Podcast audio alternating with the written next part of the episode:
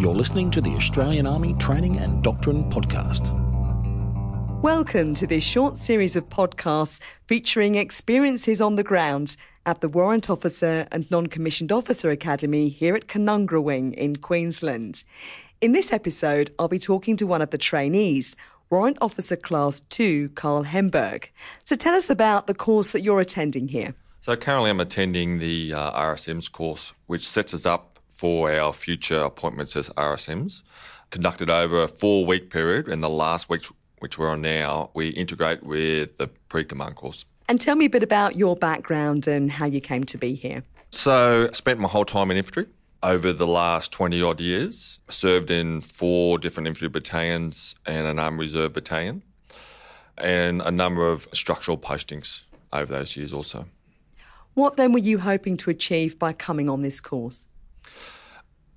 I think when you come on this course, you're pretty much grounded in a way of experience. Certainly, I found I was pretty much grounded as in my experience being a battalion, uh, also in structural postings in the all environment. I've instructed on someone for one officer here before and had some exposure to the RSM's course previously. So that set me up for a good grounding for the course. But I think what you get out of the course mostly is the mentoring from the instructors, which is the best part. So, talking about your experiences first as a trainee, mm-hmm. what have you learnt during the RSM's course while you've been here? I think the biggest thing, Warrant Officer Webb did the military justice system, and there was a number of things there, I think, that a lot of us learnt during that. And it was just more of a polishing of what we already knew, because depending on what job you do in the Army, and currently I'm a CSM in a rifle company, so I have a, a lot of exposure to military justice, but just rounding off that exposure, which was quite good. Yeah. So, what's the teaching style here, and have you found that it's worked in terms of your own personal learning style?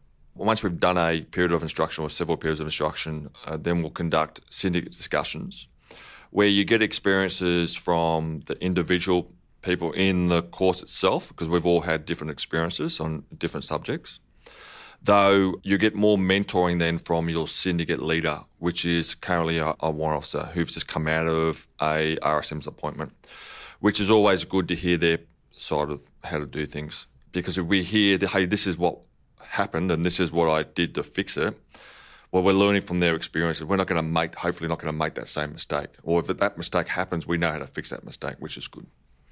So, is it largely through that exchange of experiences and anecdotal and narrative style of learning that you find you're able to truly reinforce what you're learning through the PowerPoint presentations?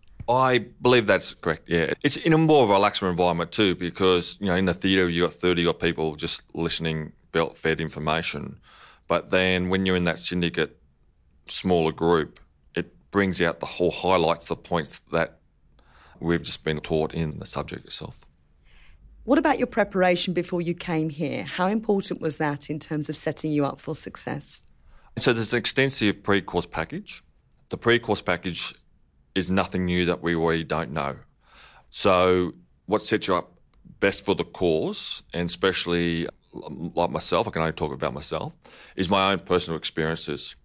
So where I have exposure to the military justice system all the time, you know, I'm always doing ceremonial parades because that's the nature of being an infantry battalion.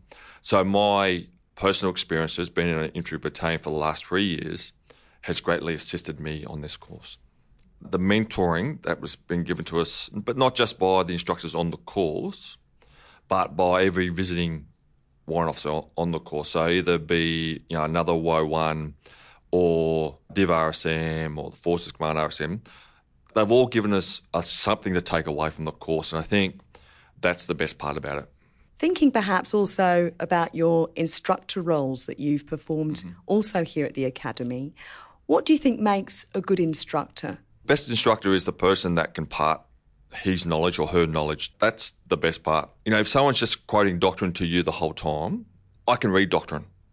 So why do I need to have an instructor who just quotes me doctrine when I can just read that doctrine? The best instructor is the person that parts the knowledge and mentors you through a situation or an activity, I think that's the best. And reflecting back on your experiences here in that instructor role, what did you learn from that in terms of your own personal and professional development at the time? I think you understand better yourself because it's easy for me to tell a private soldier or a corporal or a sergeant, you are to do this. Then they just do it because of my rank.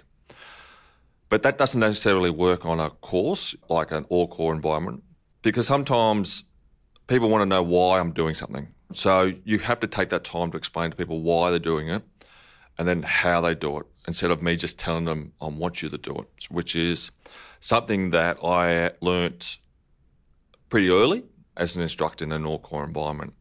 So tell us about the role you'll be taking on next year, which led to you being on the course here. So I've been given the privilege of being the Regimental Sergeant Major of 16 Royal Western Australian Regiment.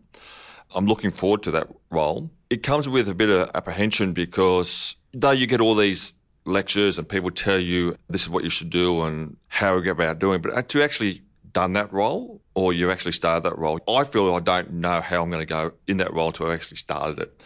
I mean, I can have all the experiences in the world, but none of those experiences lead me down the right path to being an RSM in a unit. Well, I'll have to learn on the job again. But I am looking forward to it because it's a combination in my career that a lot of soldiers aim for, and not all of us get there. So it's good to be there. Has this course helped you to prepare? Yes, again, like I have previously said before, the mentoring we received all the way through, but not only the mentoring from the instructors, but you know the diversity of other students or trainees on the course, allowing us to learn from other members on the course too, which is good. So I think it set me up well. And given where you're at in your career, do you think having had that combination of instructor roles behind you, in addition to obviously now doing the course here yourself, has that in part set you up for becoming an RSM? I think not just those two things. I think it's your whole career sets you up. Because, you know, after you spend 20 odd years in the army, you get a new RSM every two years. So you get to learn from someone new every two years. That may be a, a good learning experience or maybe a bad learning experience, but it's all a learning experience. So either that's a good thing, I'll, I'll, put that in the bank for later on, or hey, that's the wrong way to do it, and that's not the way I'm going to do it. So it's not just that this course, and then when I've instructed on this course before, it's my whole lifetime in the army that I'm learning from. And from that experience, what do you think makes a good candidate for an RSM? First up, I think compassion especially when I first joined the army, you know, a number of years ago, it was always just do it because I'm telling you to do it. But there was no really, well, I can't really do that because, you know, I've got my family situation or, you know, I've got this situation, whatever. Where that was never taken into account. I think now compassion and fairness is to understand someone's personal situation before making a decision is a major point. But on saying that also, I've always found that, yeah, you always take those into account. But at the end of the day, I get paid to make decisions and I get paid to make someone do something. So, yes, I take those into account. But for the better good of the army, you just do it because I'm telling you to do it because I know the bigger picture. And the bigger picture is army or the bigger picture is the unit. But I think fairness, compassion is something that, uh, or two major things. And also leading by example. I think leading by example, you're the most senior soldier in that unit, either. So every soldier in that unit will be looking up to myself or you know, other RSMs. And if you don't lead by example, and it comes down to small things, it might be coming down to, you know, like lacing your boots properly. I mean, it sounds small, but if a private soldier sees, hey, well, you know, the RSM doesn't lace his boots properly, well, I'm not lacing my boots properly. And it starts with small things. So you've got to lead by example. You know, and then that's not just your dress, but I think also being physically fit and looking the part. You don't have to come first in all your physical activities, but you don't come last. You know, so you've got to lead by example in that way too. So, in terms of those qualities that you've raised mm-hmm. there, does this course, the RSM's course at WONCO Academy, assist in reinforcing those? I think you either have that or you don't have it. I think you've got to have that mentality at the start. And if you don't have that, those character traits, well, I don't think you can pick them up in, you know, between now and the time we start our appointment. So that's like a six weeks time. It, that, you're not going to change who you are in six weeks. So I think through my experiences in the army, good or bad, it allowed me to have those traits. Hopefully, I'll be successful. And final question for other candidates, for mm-hmm. other future RSMs who will be attending the course here. What's your advice to them in terms of how they should approach the course and perhaps what preparation they should undertake? I think, firstly, the pre course that you do is sufficient to get you onto the course. It's a good starting point.